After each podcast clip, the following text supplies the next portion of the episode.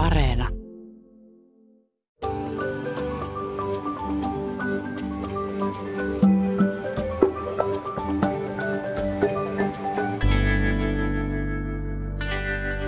Mä tuossa ohimennen konsultoin 10-vuotiasta, että miksi ihmiset käy töissä. Sieltä tuli aika varmana vastauksena, että no koska sieltä saa massia. Mä jäin tätä miettimään ja kyllä mä väittäisin, että ihmiset kuitenkin etsii ehkä työelämästä paljon muutakin kuin vain sitä palkkapussia. Niin kyllähän työ liittyy monin tavoin esimerkiksi kysymyksiin identiteetistä, yhteiskunnallisesta arvosta ja statuksesta ja ehkä jopa koko elämän merkityksestä.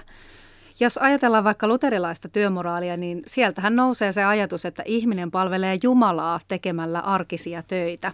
Ja niin jokainen työ on pohjimmiltaan kutsumustyötä. Mutta voidaanko me yhä edelleen ajatella näin, nyt erityisesti keskellä ilmastonmuutoksen kaltaisia globaaleja kriisejä? Onko tässä tilanteessa kaikki työ ylipäätään tekemisen arvosta? Vai olisiko jopa parempi, jos osa, osa meistä enemmänkin lopettaisi sen työn, mitä he tekevät? Tänään pohditaan aidosti kestävän työelämän merkitystä ja työn tulevaisuutta. Olet kääntänyt korvasi horisonttiin. Minä olen Hanna Paavilainen. Ja minä Mikko Kuranlahti. Vierainamme tänään on inhimillisen työelämän tutkija, eetikko ja yrittäjä Anna Seppänen. Tervetuloa. Kiitos paljon. Filosofikirjailija Frank Martela. Tervetuloa. Ja talouskulttuurin tutkija Paavo Järvensevy BIOS tutkimusyksiköstä. Kiitoksia, terve vaan. Tämä vuosi on työelämän, kuten muunkin elämän kannalta ollut varsin poikkeuksellinen, kun koronapandemia muutti monen kohdalla totunnaisia toimintatapoja. Ja nyt kun poikkeusolot vaikuttaa ympäri maailmaa vielä vaikuttavan eri tavoin ja jatkuvan, niin onko teidän näkökulmasta työelämä nyt jollain tavalla murroksessa? Mitä mieltä sä Anna Seppänen olet tästä? No mä luulen, että niin kuin tavallaan työelämä on varmaan ollut murroksessa koko sen ajan, kun on ollut olemassa työelämää. Että se on varmaan semmoinen yhtenäinen kertomus, kertomus, että se on aika semmoinen dynaaminen elämän osa-alue. Mutta kyllä selvästi on sellaista, mä luulen, että, että sekä hyvässä että pahassa, niin ihmiset on alkanut ehkä reflektoida omaa työtään uudella tavalla. Ja pohtia sitä, että kun saa ehkä etäisyyttä siihen omaan työyhteisöön ja siihen omaan niin kuin työpäivien arkiseen rytmiin, niin ainakin meillä aineistossa, jota tuossa keväällä kerättiin, näkyy, että ihmiset niin kuin pohtii sitä, että, että haluanko mä todella olla tässä työyhteisössä mukana. Haluanko mä todella jatkaa näitä töitä tämän jälkeen. Että varmaan semmoinen niin kuin reflektion lisääntyminen tästä, tästä on ollut jo seurauksena. Paavo Järvensivu, onko paluuta enää normaaliin? No ei varmaankaan, jos sillä tarkoitetaan tämmöistä työtä, jota tehdään fossiilisten polttoaineiden kannattelemana. Ikään kuin meillä olisi määrätön määrä energiaa meidän taustalla tehdä näitä töitä ja me pikkasen vaan väänneltäisiin vipuja siellä täällä ja puhuttaisiin mukavia siinä ohella, kun fossiiliset polttoaineet tekee töitä meidän puolesta. Eli tämmöinen murros nyt on niin kuin ollut käynnissä tavallaan jo pidempään. Sitten tämä korona tilanne tietysti tuo tähän niin aivan erilaisen tällaisen katkoksen tunteen, että oikeastaan kukaan ei voi olla jatkanut ihan niin kuin samalla tavalla kuin tähän asti on totuttu. Ja jos vaan yhtään päästään itseään miettimään siinä niin kuin koronakatkoksessa, että mistä tässä nyt olikaan kysymys ja mikä merkitys tällä on, niin voi päästä aika isoihinkin syövereihin. Niin, tässä tuli avainterminä nyt tämä merkitys. Ja Frank Martela, sun tutkijauran yksi ydinteemoista on ollut elämän merkityksellisyys. Mitä merkityksiä työ ihmiselle antaa? No hyvinkin monenlaisia, varmaan vähän yksilöstäkin riippuu tavallaan, minkälaisia, minkälaisia merkityksiä annetaan, mutta tietenkin se, se palkkapussi tietenkin on niin yksi keskeinen osa monelle ihmiselle tavalla, että sen työn avulla saadaan sitä rahaa, jonka avulla pystytään sitten ruokkimaan lapset ja maksamaan asuntolainaa. Mutta samaan aikaan kyllä ihmiset useimmiten hakee sit työstä myös sitä vaan semmoista yhte, se on niin keskeinen yhteisö monelle ihmiselle, että pääs, on sit ylipäänsä, että on joku paikka, mihin mennä, niin kuin, että se tuo sen ar- arkeen sen tietyn rutiinin, rytmin tavalla, että on maanantaista perjantaisin tiettyä tekemistä ja siellä pääsee usein myös ihminen toteuttamaan itseään jollain tavalla kokee, että pääsee tekemään jotain itselleen kiinnostavia asioita, että ihmiset kuitenkin hakeutuu sellaisille alueille, jotka ne jollain tavalla kokee kiinnostaviksi, että se on sitten myös paikka sille päästä omaa osaamistaan käyttämään ja kehittämään, joka on myös ihmisille hyvin tärkeä juttu. Ja lopulta myös se, että ihminen pääsee se kautta usein kokee pääsemässä tekemään jotain hyvää muille ihmisille, että mun tekemisillä on joku merkitys muille. Niin tämän tyyppisiä merkityksiä ainakin tavallaan valtaosalla meistä varmaan työhön liittyy. Näkisit sä, että työn ylipäätään tulisi aina tuntua jotenkin merkitykselliseltä? No en tiedä, on, on se parempi tietenkin, jos se tuntuisi merkitykseltä, että mä haluaisin rakentaa tavallaan niin yhteiskuntaa semmoiseen suuntaan, että mahdollisimman moni voisi kokea sitä merkityksen, en tiedä, onko se semmoinen velvollisuus, että kyllä mun mielestä niin ihminen saa mennä myös töihin ja pitää sitä täysin merkityksettömänä itselleen, jos se, jos se haluaa. mutta veikkasin, että valtaosa mieluummin kuitenkin kokisi sen merkityksellisesti, että, että se on parempi suunta, mutta ei se mikään ehkä velvollisuus kuitenkaan voi, voi olla. Anna Seppänen, miltä tämä susta kuulostaa, työn merkityksellisyys? Olet inhimillisesti kestävän työelämän tutkija. Mitä, mitä se tarkoittaa? Tota, juurikin noita asioita, mitä, mitä Frank tuossa kuvasi. Um, Itse olen joskus pohtinut sitä, kun on niin kuin toi etiikan orientaatio omassa tutkimuksessa, niin sitä jotenkin sitä merkityksellisyyden ja sitten sitä työn jotenkin oikeuden mukaisuuden tai työn oikeutuksen ja työn eettisten haasteiden välistä suhdetta. Ja tämä on ollut mulle semmoinen, mitä mä oon monesti pohtinut, että millä tavalla tämä merkityksellisyys ja sitten tämä tällainen työn tarkoitus jossain niin kuin eettisesti arvioidussa mielessä, niin miten nämä niin kuin tangeeraa to, to, toisiaan vasten. Miten tällaista inhimillisesti kestävää työelämää sun käytännössä siis tehdään? Mitä se käytännössä vaatii? No se vaatii, niin kuin, se vaatii en, ensinnäkin niin kuin se, mitä, mitä me ollaan niin kuin jotenkin pohdittu, että mitä se inhimillinen inhimillisesti kestävä työelämä on, niin siinä on jonkinlainen aika semmoinen vankka ja syvä arvoperusta, joka liittyy ennen kaikkea se, että miten me nähdään ihminen. Että nähdäänkö me ihminen resurssina työelämässä, mikä on oikeastaan aika pysäyttävää, että meitä ihan oikeasti johdetaan human resources-osastolta, eli ihmisresurssiosastolta, mutta se ei voi olla se koko totuus. Me ei voida olla vain aikaa, jota allokoidaan, vaan meidän täytyy olla myös persoonia, niin kuin omia itsejämme, omia kokonaisia itsejämme. Ja yksi aspekti siinä mun mielestä on se, että elämää ei voi lohkoa liian moneen osaan. Että ei voi olla niin, että meillä on elämän merkityksellisyys vapaa-ajalla ja sitten me tehdään työssä jotain, joka täysin sotii sitä vastaan. Että tämän tyyppinen elämä, jossa itsensä joutuu lohkomaan ristiriitaisiin osiin, niin on tosi haitallista meidän niin kuin, ehkä jopa mielenterveydelle. Et jotenkin sieltä ihmiskäsityksistä ja niistä perustavista arvoista se inhimillinen kestävyys lähtee ja, ja me ollaan punnittu sitä vähän sitten niin kuin jalostettu sitä eteenpäin sitä kautta, että me tehdään juttuja, jotka liittyy myötätuntoon, siihen semmoiseen niin kuin sosiaalisen tuen kokemukseen, työyhteisössä auttamiseen. Ja sitten me tehdään juttuja, jotka liittyy eettisyyteen, oikeudenmukaisuuteen, moraalipohdintoihin. Ja itse asiassa sit usein käytännössä käy niin, että vaikka tutkimuksessa näitä ilmiöitä ovat tutkineet eri tyypit ja, ja ehkä jopa vähän toisiaan vastaan, niin käytännössä nämä usein ihmisten arjessa limittyy. Eli Anna Seppänen, sä puhut tämmöisestä inhimillisesti kestävästä työelämästä. Mm. Paavo Järvensivu, sulle kestävä työelämä on ehkä vähän toisesta näkökulmasta. Eli olette lansairanneet semmoisen ekologisen jälleenrakennuksen käsitteen. Kerrotko vähän, mitä tarkoittaa sulle kestävä työ? No joo, mä voin peruuttaa ihan pikkasen vielä tuosta, että jos ajattelee uh, tätä niin työn aineellista puolta, niin sehän voidaan nähdä, että työ on niin kuin sitä, että me käytetään energiaa jonkun aineen muovaamiseen toiseen muotoon. Ja tota, nyt me tehdään sitä niinkin paljon ja sellaisessa muodossa, että se uhkaa, uhkaa tota, romahduttaa yhteiskuntien perustoimintojen edellytykset. Eli se materiaalinen pohja on uhattuna ja tämä muodostaa tällaisen kestävyyskriisin. Ja tätä kautta mun mielestä – ää, niin kuin nykyajassa, jos ei ajatella sitä niin kuin yliajan eettisenä kysymyksenä, vaan muuten, muuten vaan ihan käytännöllisenä kysymyksenä, niin, niin soisi, että työ, työn merkitys olisi sitä, että me voitetaan näitä kestävyyskriisejä. Eli että me ollaan rakentamassa yhdessä sellaista yhteiskuntaa, jolla on, jolla on niin kuin jatkon edellytykset, ettei meillä ole jatkuvasti juurikin meidän työn seurauksena ja muiden työn seurauksena niin kuin pelko siitä, että, että ää, me ollaan kulkemassa kohti katastrofia käytännössä. Elikkä, e, ja, ja tästä on niin kuin tavallaan se seuraava päätelmä on se, että meidän täytyy jotenkin kollektiivisella tasolla ymmärtää, että mitä töitä nyt sitten tulisi tehdä. Ja se on tavallaan se ekologisen jälleenrakennuksen perusajatus, että, että seuraavan sanotaan 15 vuoden, viiva 30 vuoden aikana, että mitä on, mitä on saatava aikaan, jotta meidän yhteiskunnan edellytykset jatkuu vähintään yhtä hyvällä tasolla kuin nytten.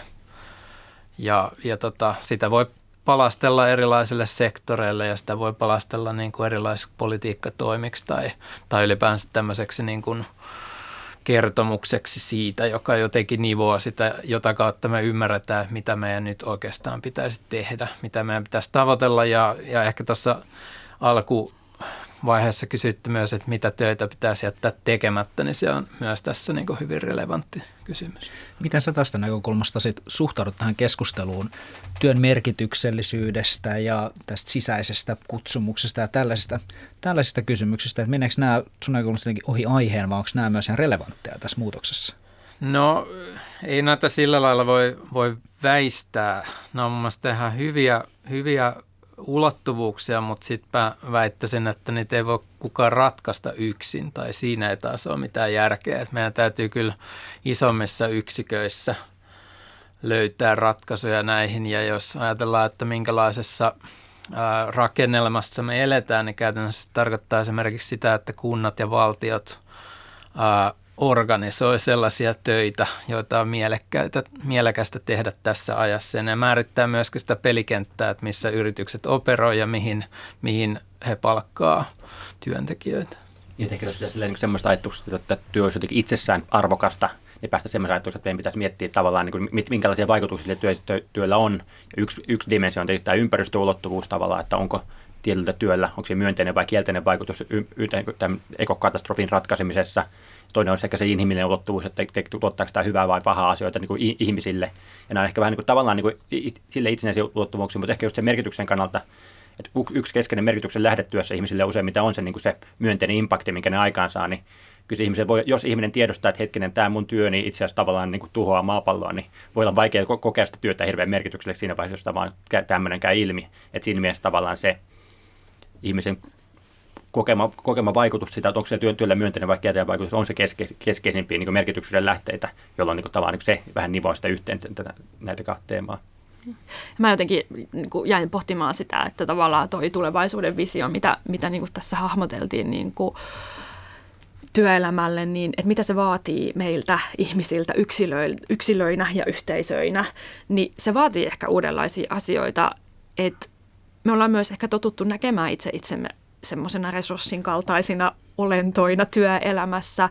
Ja sitten taas tämä tämmöinen suunta kohti sitä kestävää jälleenrakennusta, vaikka tämän kriisin jotenkin lauettua tai kriisin edetessä, niin vaatii ihan hirvittävän kovaa esimerkiksi itse tutkiskelun kykyä. Siis kysymykset siitä, että onko se, mitä minä teen työkseni, niin onko sillä yhteiskunnalle hyviä vai huonoja seurauksia. Eihän se ole kovin kiva miettiä. Siis se, se on oikeasti, niin kuin, se voi olla hyvinkin raastava keskustelu.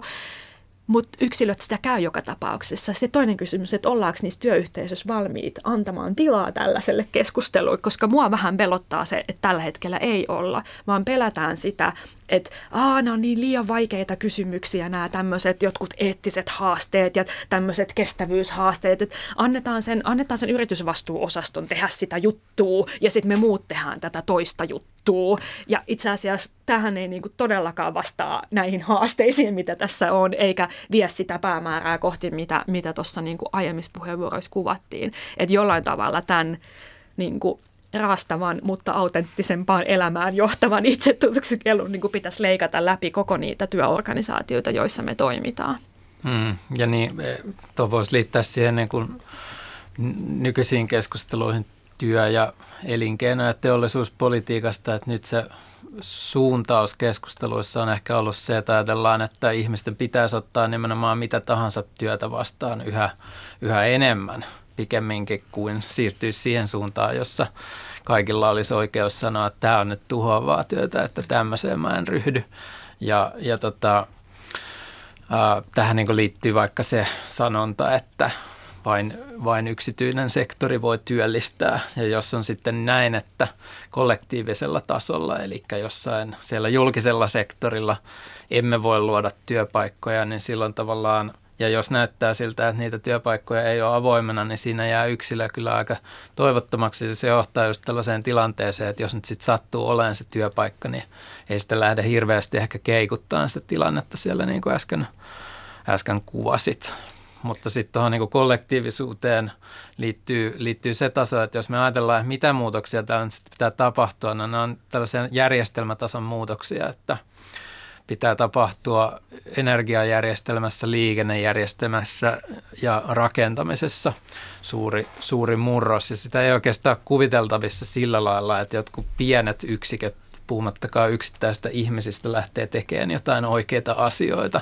Se olisi todella ihmeellistä, jos, jos sitä kautta tulisi tämmöinen niin hallittu murros, joka olisi nopea ja veisi meitä oikeaan suuntaan. Eli kyllä se niin lähtee siitä, että me muodostetaan joku suunnitelma siitä, että minkälaisia järjestelmämuutoksia tai päivityksiä tehdään ja sitten sitä kautta organisoidutaan. Mä olen sama, sama mieltä että, että ne rakenteelliset muutokset on aika tärkeät tässä, että niin yksilön niin mahdollisuudet vaikuttaa tähän kuitenkin aika rajallisesti. Että totta kai ihminen, yksilö voi niin jaloillaan äänestää, että vaihtaa, jos on vaihtaa työpaikkaan semmoisen, joka tuntuu itselle niin arvojensa mukaiselta, mutta tavallaan eihän niitä, niin kuin, ei monella ole välttämättä sitä vaihtoehtoa, ei niitä työpaikkoja välttämättä niin hirveästi tarjolla sitten sit, niin sit toisaalta myös ne yrityksetkin on tavallaan sen niin oman toimintaympäristönsä vankeja, että jos yksi yritys, yritys päättää, että tehdäänpä tätä hommaa ympäristöystävällisemmin ja hinta kasvaa 10 prosenttia ja muut kilpailijat ei tee samaa hommaa, niin voi hyvinkin olla, että vaan niille ei välttämättä enää riitäkään asiakkaita, ne ei pysty kilpailemaan, että, että siinä mielessä uskon, että nimenomaan vaatii hyvinkin tämmöisiä niin yhteiskunnan tason ja jopa niin globaaleja, globaaleja tavallaan rakenteellisia muutoksia, jotta me päästään tämmöiseen suuntaan. Ja varmasti tämä edellyttää siis aika laajalla niin ajattelun muutosta. Paitsi ehkä tälle organisaatiotasolla voidaan ehkä kysyä, että mikä sen työn päämäärä ylipäätään on. Että kyllähän yhä edelleen meillä on paljon sellainen business business-tyyppinen, että, että talouskasvua ja pääomaa on tarkoitus organisaatiotasolla tuottaa. Mutta sitten toisaalta myös tämä ihmiskuva, mistä Anna aiemmin puhut, että, että minkälainen ihmiskuva se ylipäätään vaikuttaa tämän meidän työn etiikan taustalla. Että kyllä Suomessakin tuntuu vahvasti olevan tämmöinen kuva, että just niin kuin Paavo tuossa kuvasi, että, että jotenkin pakko myöskin mennä töihin. Ja niin jotenkin onko myös ajatus, että työtä, työtä tekevä ihminen on heti jotenkin parempi ja arvokkaampi yhteiskunnan jäsen? Minkälainen, minkälainen ihmiskuva, esimerkiksi Anna sun mielestä ylipäätään on työelämän taustalla tällä hetkellä? No työelämä on niin monenlaista, mm, mutta itse ehkä on pikkasen huolissani tästä juuri tästä resurssin omaisuudesta siinä työelämän ihmiskuvassa ja sitten siitä pirstaloituneisuudesta. Et samaan aikaan kun me niin tämä talous on muuttunut niin kuin jälkiteollisessa maailmassa hyvin toisenlaiseksi. Työelämä ei ole samanlaista kuin jossain Fordin tehtaalla niin kuin aikoinaan, niin samaan aikaan se työ suorittaa suhteiden rooli suhteessa ehkä siihen organisaation kokonaistasoon on vähän niin kuin muuttunut. Että me ei ehkä olla enää niin kuin työyhteisöissä persoonina, vaan me suoritetaan jotain rooleja ja niitä rooleja, niin suoritteita voidaan myös ostaa ulkoa päin. Tai ostaa niin kuin alihankkijoilta tai palveluntarjoajilta, joka johtaa sitten käytännössä semmoiseen yhteisöjen hajoamiseen, mistä ehkä nyt joku tämmöinen banaali mieleen tuleva esimerkki, niin on joku vaikka kouluympäristö, jossa kaikki ammattiryhmät, joita siellä on toiminut, on aikaisemmin ollut osa sitä kasvatuksen yhteisöä. Ja nyt tällä hetkellä itse asiassa meillä on siivouspalvelun tarjoaja ja sitten meillä on ruokalapalvelun tarjoaja ja, ja sitten taas systeemisellä tasolla keväällä tai kesän aikana luettiin, luettiin kamalia uutisia siitä, että mitä tämä on sitten tarkoittanut ää, työvoiman tai niinku työtä tekevien ihmisten ihan perusihmisoikeuksien toteutumisen kannalta. Et paitsi, että ne työyhteisöt hajoaa, niin sitten myös tämä mahdollistaa sellaisen jonkinlaisen niin kuin ihmisen käyttämisen resurssina jollain vielä niin kuin kamalammalla tavalla. Hmm voisin jatkaa tuohon, tuohon tota, että kun, kun sanotaan, että niin kun työtä tekevää ihmistä arvostetaan, niin ehkä se vielä tarkemmin ottaen on niin kuin rahaa tekevää ihmistä arvostetaan. Eli, eli jos on sattunut tekemään paljon rahaa, niin silloin ei yleensä kysellä ihan niin hirveän tarkkaan sen perään, että onko nyt koko ajan töissä ja onko kiireen tuntua, vaan se on ihan okkin lehtien palstoilla niin kuin esitellä vähän mukavampaa elämää. Tämmöistähän ei saa esitellä, jos, jos ei satu olemaan paljon rahaa. Ja ehkä vielä, vielä tarkemmin sitten, että jos maksaa veroja, niin sitä toisinaan muistetaan kysyä. Että ei vaan se rahan tekeminen itselle, vaan se oikeutus tulee nimenomaan se niin kuin veronmaksun kautta, joka sitten oikeastaan liittyy taas sit siihen, että voidaanko me, voidaanko me valtion tasolla tai kunnan tasolla niin investoida oikeisiin asioihin ja kuluttaa oikeisiin palveluihin ja kaikkea tällaista. Ja sitten se niin kuin ketju meneekin jo aika toisen tyyppisiin kysymyksiin ja, ja tota, mitä ei yleensä sitten kysytä tässä, niin kun, että rahan tekoa arvostetaan, että millä työllä se on tehty nimenomaan, mitä siinä ollaan tultu tehtyä tässä sosiaalisessa ja materiaalisessa maailmassa, jotta se raha on saatu aikaiseksi. Ja ehkä, ehkä vielä olisi ihan, ihan näppärää kysyä näinä koronaelvytysten aikana, joita on tehty keskuspankkirahalla ja näin, että, että mistä se raha syntyykään – ja, ja mikä sitä valtiolle sitä ostovoimaa tuottaa omassa valuutassaan. Eli onko pakko todella tehdä niin kuin pistää fossiilisia polttoaineita hirveästi liikkeelle, että valtiolla on maksukykyä. Eli näitä, näitä yhteyksiä on nyt niin kuin aika nopealla tahdella purettava ja tämmöisiin asioihin mun mielestä nämä niin kuin ajattelun muutokset liittyy. Sitten mun mielestä kyllä ylipäätään talouskasvu ajattuu tavallaan se, että me ollaan pitkään ehkä ajateltu, ajateltu että talouskasvu on jotenkin itsessään hyvä asia, se semmoinen, että ehkä keskeisimpiä politiikan niin indikaattorit, että seurataan se, että synnyttääkö, synnyttääkö politiikka talouskasvua ja kasvaako se bruttokansantuote. Mutta tietenkin tavallaan me aletaan miettiä yhtään enempää, niin eihän se tietenkään mikään niin itseisarvo, siis tavallaan, että talous on olemassa tuottaakseen ihmisille jotain asioita, mutta tavallaan sitten se, että voidaan, voidaan, voidaan kysyä tavallaan, tuottaako se talous aina sitä niin hyvinvointia vai eikö se tuota sitä hyvinvointia. Ja saattaa hyvinkin tavallaan sitten silloin kun, silloin kun maa, maa on hyvinkin köyhä, niin tavallaan se lisätalouskasvu useimmiten lisää ihmisten hyvinvointia. Niin tutki, jos katsoo tällaisia tutkimuksia niin kuin bruttokansantuotteen ja koetun hyvinvoinnin yhteydestä, niin tavallaan sillä, niissä köyhissä maissa se yhteys on niin kohtuu, kohtuu selkeä tavalla, että lisä, lisärahat johtaa siihen, että ihmiset ei näe enää niin paljon nälkää, jolloin se menee niin parempaan suuntaan niin kuin myös se ihmisten koettu hyvinvointi. Mutta sitten kun, sit kun tullaan tämmöisiin rikkaisiin länsimaihin, niin kuin Suomi, niin se yhteys on niin kuin katkenut aika kauan sitten, että se talouskasvu ei välttämättä tuotakaan enää minkäänlaista koetun hyvinvoinnin kasvua täällä, jolla voidaan niin aikaan miettiä, että niin kuin tavallaan että talouskasvu sinänsä tavallaan voisi sanoa, että se on niin kuin arvoneutraali, että se on niin väline, jo, väline johonkin, niin voidaan alkaa miettiä, että mikä, on semmoista, mikä, mikä talouskasvu tuottaa hyvinvointia ja mikä talouskasvu ei tuota hyvinvointia. Ja sitten toisaalta, mikä talouskasvu tuottaa niin kuin sitä niin kuin ympäristökuormituksen kasvua ja mikä ei tuota sitä, niin jollain tavalla niin sen sijaan, että katsottaisiin talouskasvua yhtenä semmoisena niin itsesarvoisena päämääränä, niin meidän pitäisi niin pilkkoa se vähän niin kuin osiinsa ja miettiä tavallaan, että – tuottaako se inhimillistä hyvää ja tuottaako se tavallaan niin ympäristön kannalta haitallisia vaikutuksia ja etsiä, et, niin kuin, ehkä pyrkii keskittyä siihen talous, semmoiseen taloudelliseen toimintaan, jolla on niin myönteisiä inhimillisiä vaikutuksia, mutta mahdollisimman, mahdollisimman niin vähän, vähän kielteisiä ympäristövaikutuksia. Niin tässä tulee ihan kysymys siitä, että mikä se työn päämäärä on. Frank Martella mukaan se ei ole ainakaan itsessään tämmöinen talouskasvu. Onko se sitten se hyvinvointi vai mikä työn päämäärä teidän mielestä on? No mun mielestä se on ihan niin kuin mun mielestä on niin kuin ihan tärkeää huomioida se, että, että meille ihmiselle tunnustetuksi tuleminen tämmöisessä sosiaalisen, yhteisöllisen arvonannon merkityksessä, niin aidosti on tärkeää. Tätä mieltä eivät ole vain filosofit, vaan käsittääkseni myös empiirisiä ihmistieteitä harjoittavat, harjoittavat tutkijat. Että se jotenkin fiilis, että siinä yhteisössä, missä mä toimin ja mitä mä pidän arvokkaana – niin juuri minua arvostetaan, juuri minulla on jotain annettavaa, ei, siksi, ei, ei pelkästään siksi, että olen ihminen, jolla on ihmisarvo, vaan siksi, että minä olen Anna ja minulla on tietyt kyvykkyydet, joita nämä ihmiset arvostavat.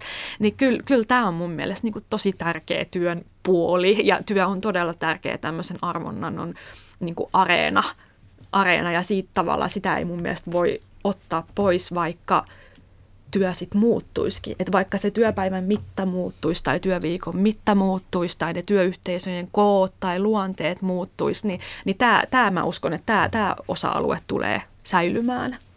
Paavo Järvensivu. Niin voidaan me tietysti rohkeasti ruveta vaan arvottaa eri sisältöisiä töitä ja jos, jos siihen lähdetään, niin, niin tota, sitten mun mielestä olisi hyvä lähtökohta, että ne, ne työt, joilla ratkotaan näitä kestävyyskriisejä, niin ne on ok ja muut työt ei. Mut, ja silloin, silloin voidaan vaikka karkeasti ajatella niin, että, että tota, arvokasta työtä on tämmöinen näiden edellä mainitsemiini niiden, niiden tota, järjestelmien jälleenrakennukseen liittyvät työt, mutta sitten tämä toinen – Toinen aivan oleellinen puoli on tällainen niin kuin hoivatyö ja sosiaali- ja terveyspuolen työ, jossa sitten huolehditaan no ehkä tästä inhimillisestä kestävyydestä. Ja, ja totta kai sitten sitä kautta niin kuin tieteet ja taiteet ja tämmöiset, jossa nyt ylipäänsä sitten ää, kai luodaan sellaista ihmisyyttä, jossa on jotain säilyttämisen arvosta. Eli, eli niitähän me näillä niin kuin energia sun muilla järjestelmillä kannatellaan sitten sitä, sitä niin kuin arvokasta ihmiselämää. Mm. Niin ainakin jos nyt työ sattuu jotenkin näihin liittymään, niin sillä ollaan ihan hyvällä polulla. Mä haluan muuten sanoa tuohon vielä tohon, tähän niin kuin inhimillisen kestävyyden ja ekologisen kestävyyden suhteeseen, että mä jotenkin itse näen sen niin, että siellä niin kuin, että mun ajatus siitä, mitä se inhimillisesti kestävä työelämä on, niin se ihmiskuva, joka siellä taustalla on, niin sen ihmiskuvan tulee muuttua sen tulee muuttua meidän aikaisemmasta ihmiskuvasta, jo, jossa me ollaan nähty ihminen niin kuin hyvin erillisenä olentona luonnosta, ja silloin me on niin kuin pystytty myös ajattelemaan, että luonto on jonkinlainen just kokoelma resursseja, jota, jota voidaan käyttää ja toivoa, että sitä aina vaan jostain ilmaantuu lisää. Et mä jotenkin ajattelen, että se ihmiskäsitykseen pitää jo kuulua se ihmisen ja niin kuin ympäristön niin kuin synergeettisyys. Et siinä mielessä mä ajattelen, että ihan jos niin kuin kaivetaan niin kuin tosi syvälle, niin, niin ei ole kuin yhtä kestävyyttä ja, ja tavallaan tämä to, toki niin kuin pitää valita kärkensä ja pitää valita, valita brändinsä, niin, niin mun brändi nyt sattuu olemaan tämä inhimillinen kestävyys, mutta jotenkin mä ajattelin, että me ollaan niin kuin samalla asialla sitten kuitenkin. Kyllä se näin on.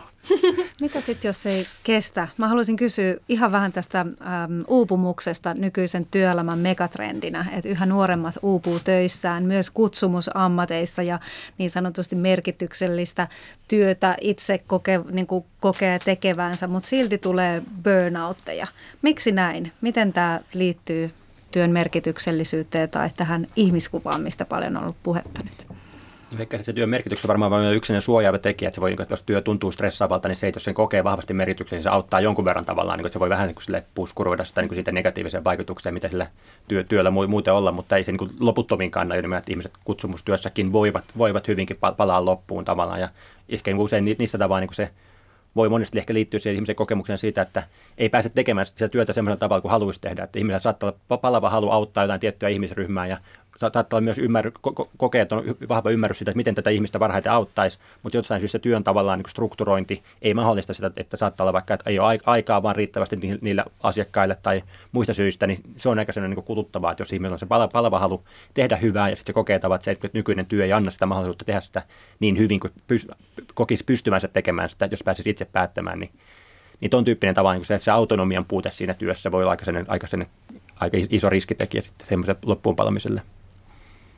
Tarkoittaa sitä siis myös sitä, että onko tämmöinen, että me näin vahvasti etsitään merkitystä töistä, niin onko se, onko se myös niin kuin jollain tavalla vaarallista? No kyllä se ehkä, teille, ehkä tekee ihmisestä myös haavoittuvaisen se, myös siinäkin mielessä, että ihminen sit saattaa tavallaan niin kuin suostua huonompiin työolosuhteisiin. Että yksi jenkkitutkimus katsoi tämmöisiä, niin kuin, mikä tämän tämmöisten eläintarhojen tavallaan niitä eläinten hoitajia. Ja ne oli just, niiden tavallaan niin työolosuhteet oli huononnettu aika koko ajan jatkuvasti, mutta ne ei oikein pystynyt tavallaan, niille oli hirveästi vaihtoehtoja. Noin niin tyyppi oli 20 vuotta hoitanut sitä jotain tiettyä norsua siellä ja niin ollut se eläintarhassa. Ja sitten niin eikä tietenkään omassa kotikaupungissa välttämättä ole mitään toista eläintarhaa, mihin voisi mennä töihin, niin tavallaan niin niillä oli aika vähän, niillä oli vahva kutsumus siihen omaan toimintaansa. Ja se teki tavallaan se työnantaja pystyi vähän niin kuin käyttämään niitä hyväkseen, kun ne tiesi, että kyllä ne tähänkin suostuu, kun ne suostuu tuohon viime kertaisenkin huononnukseen, kun ei ne, ei ne täältä mihinkään halua lähteä. Että se on niin kuin tavallaan vähän sellainen kaksiteräinen miekka se kutsumuksellisuus siinä mielessä, että, että se on tietenkin hienoa, jos, jos löytää itselleen tosi vahvan kutsumuksen työhön ja silleen, mutta samaan aikaan se tekee niin kuin ihmisen vähän haavoittuvaiseksi. Se saattaa myös, että sit, kun jos sä et pääse sitä toteuttamaan, niin se tuntuu, voi tulla, niin kuin, että, että se kuormittaa aika paljon sitten se, että jos ei sitä pääse kun toteuttamaan siinä omassa työssään. Mm. No ne, sano vaan. Me ollaan oltu Frankin kanssa yhdessä yhdessä tota, samassa tutkimushankkeessa, jonka otsikko oli Myötätunnon mullistava voima, joka kuulostaa tähän pöhköltä niin kuin nimenä. Mutta niin kuin vuosien varrella mulle on itselleni hahmottunut, mikä se itse asiassa on se voiman mullistavuus. Ja työnantajien organisaatioiden, jotka haluaa edistää vaikkapa merkityksellisyyttä tai myötätuntoa tai psykologista turvallisuutta tai muita niin kuin tämän hetken semmoisia kuumia trendi-ilmiöitä, niin kannattaisi oikeasti pohtia sitä, että ne oikeasti silloin, jos niitä oikeasti halutaan edistää, niin ne on mullistavia voimia. Myötätunto voi viedä oikeasti sen toisen ihmisen hänen äärelle ja saa, saada kyseenalaistamaan sen, mitä siinä organisaatiossa tehdään, mikä se organisaation status quo on. Ja tämä on mun mielestä niin kuin mun, mun niin kuin viesti jotenkin niille jotka haluaa vaikka Kouhimansiin ottaa yhteyttä, että, että tulkaa tekemään meille jotakin tämmöistä myötätuntokulttuurin muutoshanketta, niin tota, että se inhimillisyyden voima on oikeasti mullistava, että siihen täytyy tavallaan olla valmis myös. Hmm. Uh, mun mielestä nyt on, on niin ilmeistä, että tämmöinen tietty tota, niin hallinnon käytännöt ja tällaiset, että meidän työ, työelämä on oikeastaan hyvin monelta osin rakennettu sillä että meillä on annettu jotain mittareita, joita me pitää täyttää ja me koko ajan tunnutaan niin optimoivan jotain aika ihmeellisiä asioita, joista me ei ihan tajuta, että miten tämä nyt liittyy siihen, että mitä mä olinkaan tekemässä.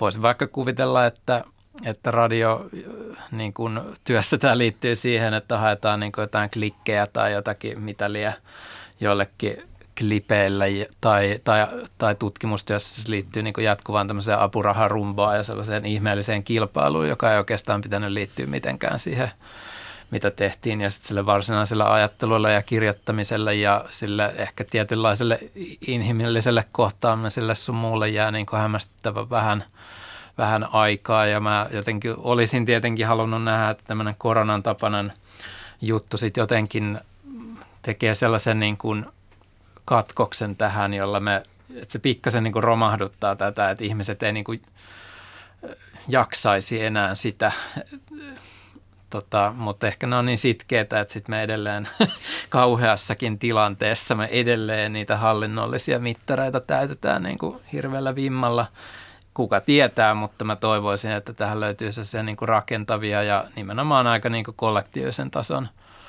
ratkaisuja.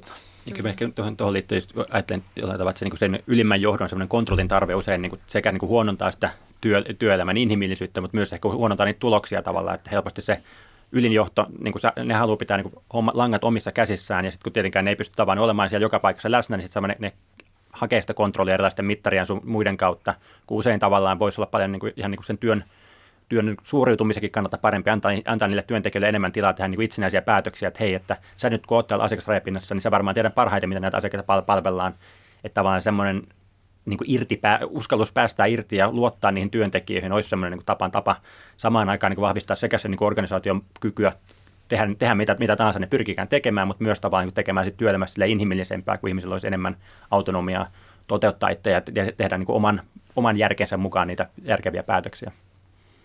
Meillä alkaa aika loppumaan, mutta otetaan tähän vielä loppuun ihan nopea kertaus. Jos te nyt katsotte tästä vaikka kymmenen vuotta tulevaisuuteen, niin mitkä on ne ihan keskeisimmät kipupisteet ja haasteet työelämälle? Mitä te tästä hetkestä näette valottuvan?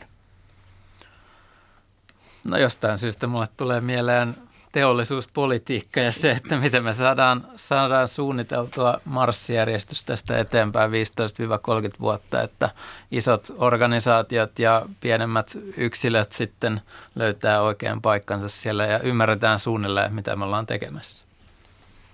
Frank Martela. Joo, tuon ympäristökriisin ratkaisu on tietenkin yksi, yksi akuutti kriisi, mutta varmaan toinen, toinen, toinen ehkä niin tämä isompi trendi on varmaan tämä semmoinen, että työn semmoinen niin asiantuntijuuden vaatimus työssä kasvaa koko ajan tavallaan, että se semmoinen niin rutiinityö pystyy enemmän automatisoimaan, niin sen seurauksena tavallaan niin se työelämä muuttuu enemmän semmoiseen, semmoiseen työ, että ne työt jää jäljelle, jos, jossa tavallaan, niin kuin, joka vaatii enemmän semmoista joko niin kuin inhimillistä vuorovaikutusta tai sitten vaatii tämmöistä niin kuin itsenäistä luovaa kriittistä ajattelua ja itsenäistä päätöksentekoa.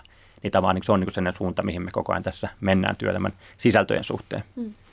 Anna No ehkä niin kuin erittäin samaa mieltä, mieltä teidän kanssa. Ja sitten tuohon ehkä vielä, että kun kun rutiininomaiset työt siirtyy teknologioille, niin sitten ehkä yksi taito, joka jää jäljelle, niin on myös se, että hahmotetaanko me, mikä se ihmisen ja teknologian keskinäinen suhde on, ja hahmotetaanko me vaikka niitä eettisiä kysymyksiä, jotka siihen ihmiseen ja teknologiaan suhteeseen liittyy, hahmotetaanko me, miten se teknologia vaikuttaa meidän ihmisten keskinäiseen kanssakäymiseen tai hoivan kokemuksiin tai myötätunnon kokemuksiin, niin se on myös varmaan vähän semmoinen niin kuin vielä osin tuntematon polku työelämässä, joka tulee tulemaan meitä vastaan tässä, tässä ihan tulevina vuosina. Lopuksi otetaan vielä yhteys eläkkeellä olevaan varatuomari Risto Voipioon, joka on aiemmin toiminut muun muassa kirkon työmarkkinalaitoksen johdossa. Viime aikoina on paljon keskustelua herättänyt korkeimman hallinto-oikeuden päätös tukea tuomiokapitulin oikeutta varoittaa pappia samaa sukupuolta olevan parin vihkimisestä. Voipi on seurannut tästä päätöksestä seurannutta keskustelua ja kertoo nyt näkemyksensä siitä, mitä korkeimman hallinto-oikeuden päätös oikeastaan merkitsee. Risto Voipio, korkeimman hallinto-oikeuden päätös tuli itsellesikin yllätyksenä. Miksi näin? No, minä ensisijaisesti oletin, että KH on jaoston enemmistö olisi päätynyt lopputuloksen osalta samaan kuin siinä äänestyksessä vähemmistöön yksin jäänyt oikeusneuvos. Eli kumoamaan tuomiokapitulin tekemän päätöksen sen varoituksen antamisesta. Minun mielestäni silloin elokuussa 2017, kun tämä vihkiminen tapahtui, oli kyllä siinä määrin epäselvyyttä koko asetelmasta, ettei varoitusta olisi ollut perustetta kyllä antaa. Nythän ensisijaisesti KH käsiteltiin sitä kolme vuotta sitten tapahtunutta vihkimistä, eikä mahdollisesti myöhemmin saatua selvitystä koko sen asian tiimoilta. Olin siis odottanut, että KH olisi arvioinut vihkimisen suorittaneen papin oikeusturvan toisin kuin KH enemmistö. Millä perusteella tämä päätös tehtiin ja miten tätä ratkaisua perusteltiin? KH arvioi asiaa kahdesta näkökulmasta. Ensinnäkin, oliko Oulun tuomiokapituli voinut pitää avioliittolain sallimaa samaa sukupuolta olevien avioliittoon vihkimistä sellaisena velvollisuuksien ja pappislupauksen vastaisena toimintana, jota kirkkolaissa tarkoitetaan. Siis tarkemmin sanoen siinä kirkkolain kohdassa, joka koskee papiksi vihityn henkilön velvollisuuksia nimenomaan pappina. Toiseksi KH on tutkinut vain sitä kysymystä, oliko tuomiokapituli, kun se siis viran puolesta valvoo ja ohjaa hallintoviranomaisena alaistaan papistoa, se oliko se voinut katsoa, että pappisvirkaan viityn papin toiminta on ollut kirkon omissa elimissä määrittelyn avioliittokäsityksen ja sen perusteella annetun ohjeistuksen vastaista. Ja siis sillä tavoin, että siitä voidaan antaa sitten varoitus. KH teki tästä tilanteesta oikeudellisen arvion ja KH totesi päätöksessään, että kirkoilla ja uskonnollisilla yhdyskunnilla on avioliittolain esitöiden perusteella laillinen oikeus määritellä itse, keitä ne vihkivät avioliittoon.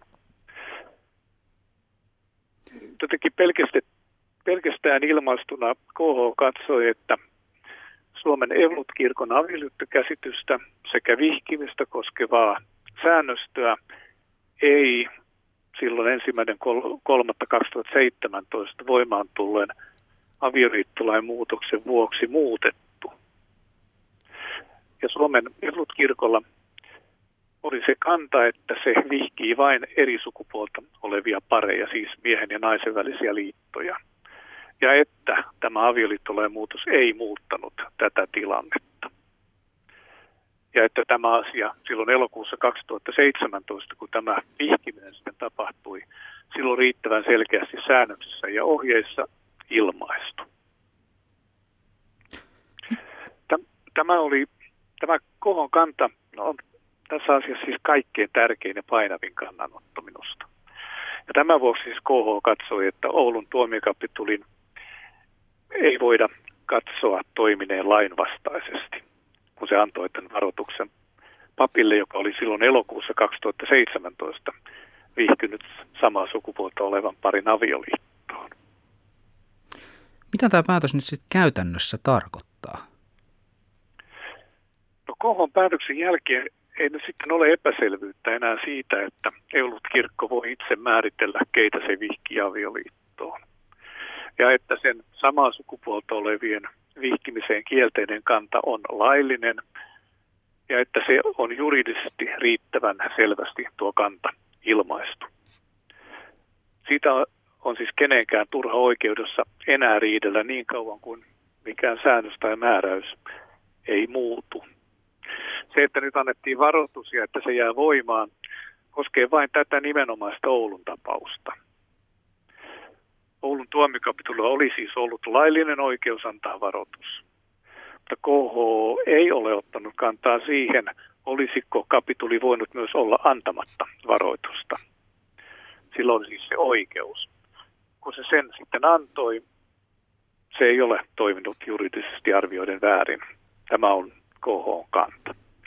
jokainen tapaus on kuitenkin oma tapauksensa ja jos olosuhteet, joissa pappi on päätynyt vihkimään samaa sukupuolta olevan parin, jos ne olosuhteet ovat erilaiset, oikeuden arvioinkin voi muodostua sitten erilaiseksi.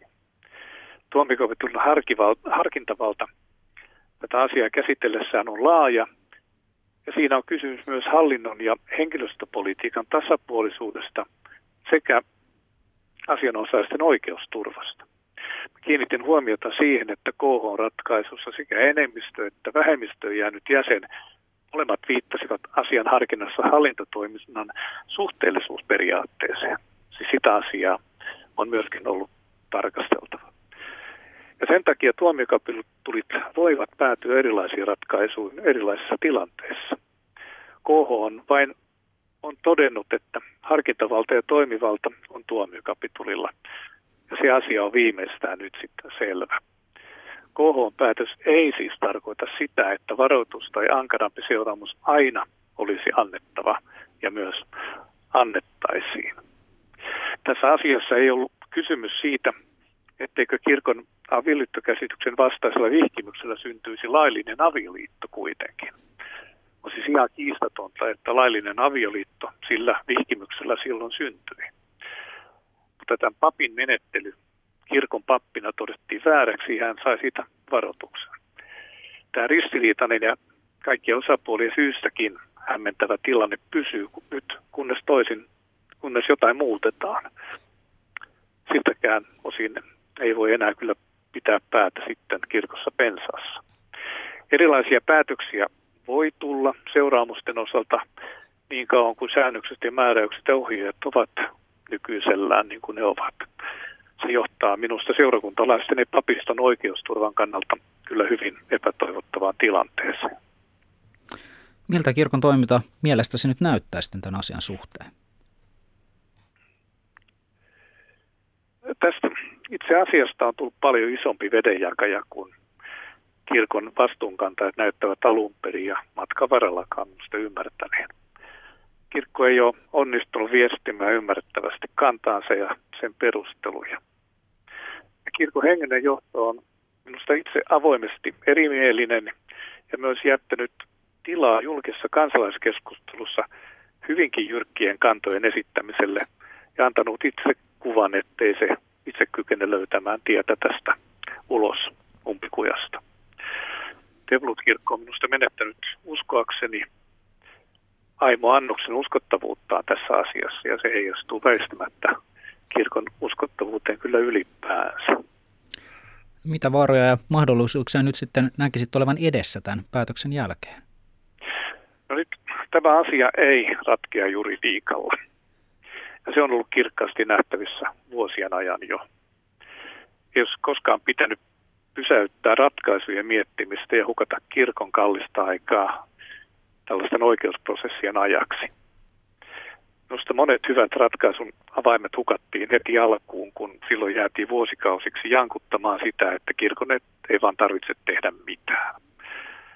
Nyt ollaan pitkälti siinä, missä oltiin jo kuusi vuotta sitten. Varana on minusta nyt, että syntyy erilaisia käytäntöjä hiipukunnittain ja myös eräänlaisia, eräänlaista pappistottelemattomuutta, jos niin voi sanoa, jossa rangaistus tiedetään etukäteen ja se sitten myös otetaan vastaan. Ja sellainen tilanne ei ole kunnias pitemmän päälle kyllä kenellekään. Piispathan luettelivat elokuussa kuviteltavissa olevia skenaarioita ja realistisin minusta niistä, tai minun silmissäni oli se, että myönnettäisiin se tosiasia, että asioista on yhteensovittamattoman erilaiset kannat. Ja siltä pohjalta katsottaisiin asiaa seurakuntalaisten yhdenvertaisuuden kannalta ja taattaisiin, että kaikki voivat saada kirkolliset toimitukset yhdenmukaisin perustein ja seurakunnan velvollisuus on ne sitten jäsenilleen taata. Juridiikalla ja juristien varassa tämä asia siis ei ratkea. Jos se ei ratkea teologialla eikä teologian varassa, niin ollaan hukassa jos joku minulta kysyisi, niin sanoisin kyllä, että kohtuullinen kompromissi on tässä ainoa tie.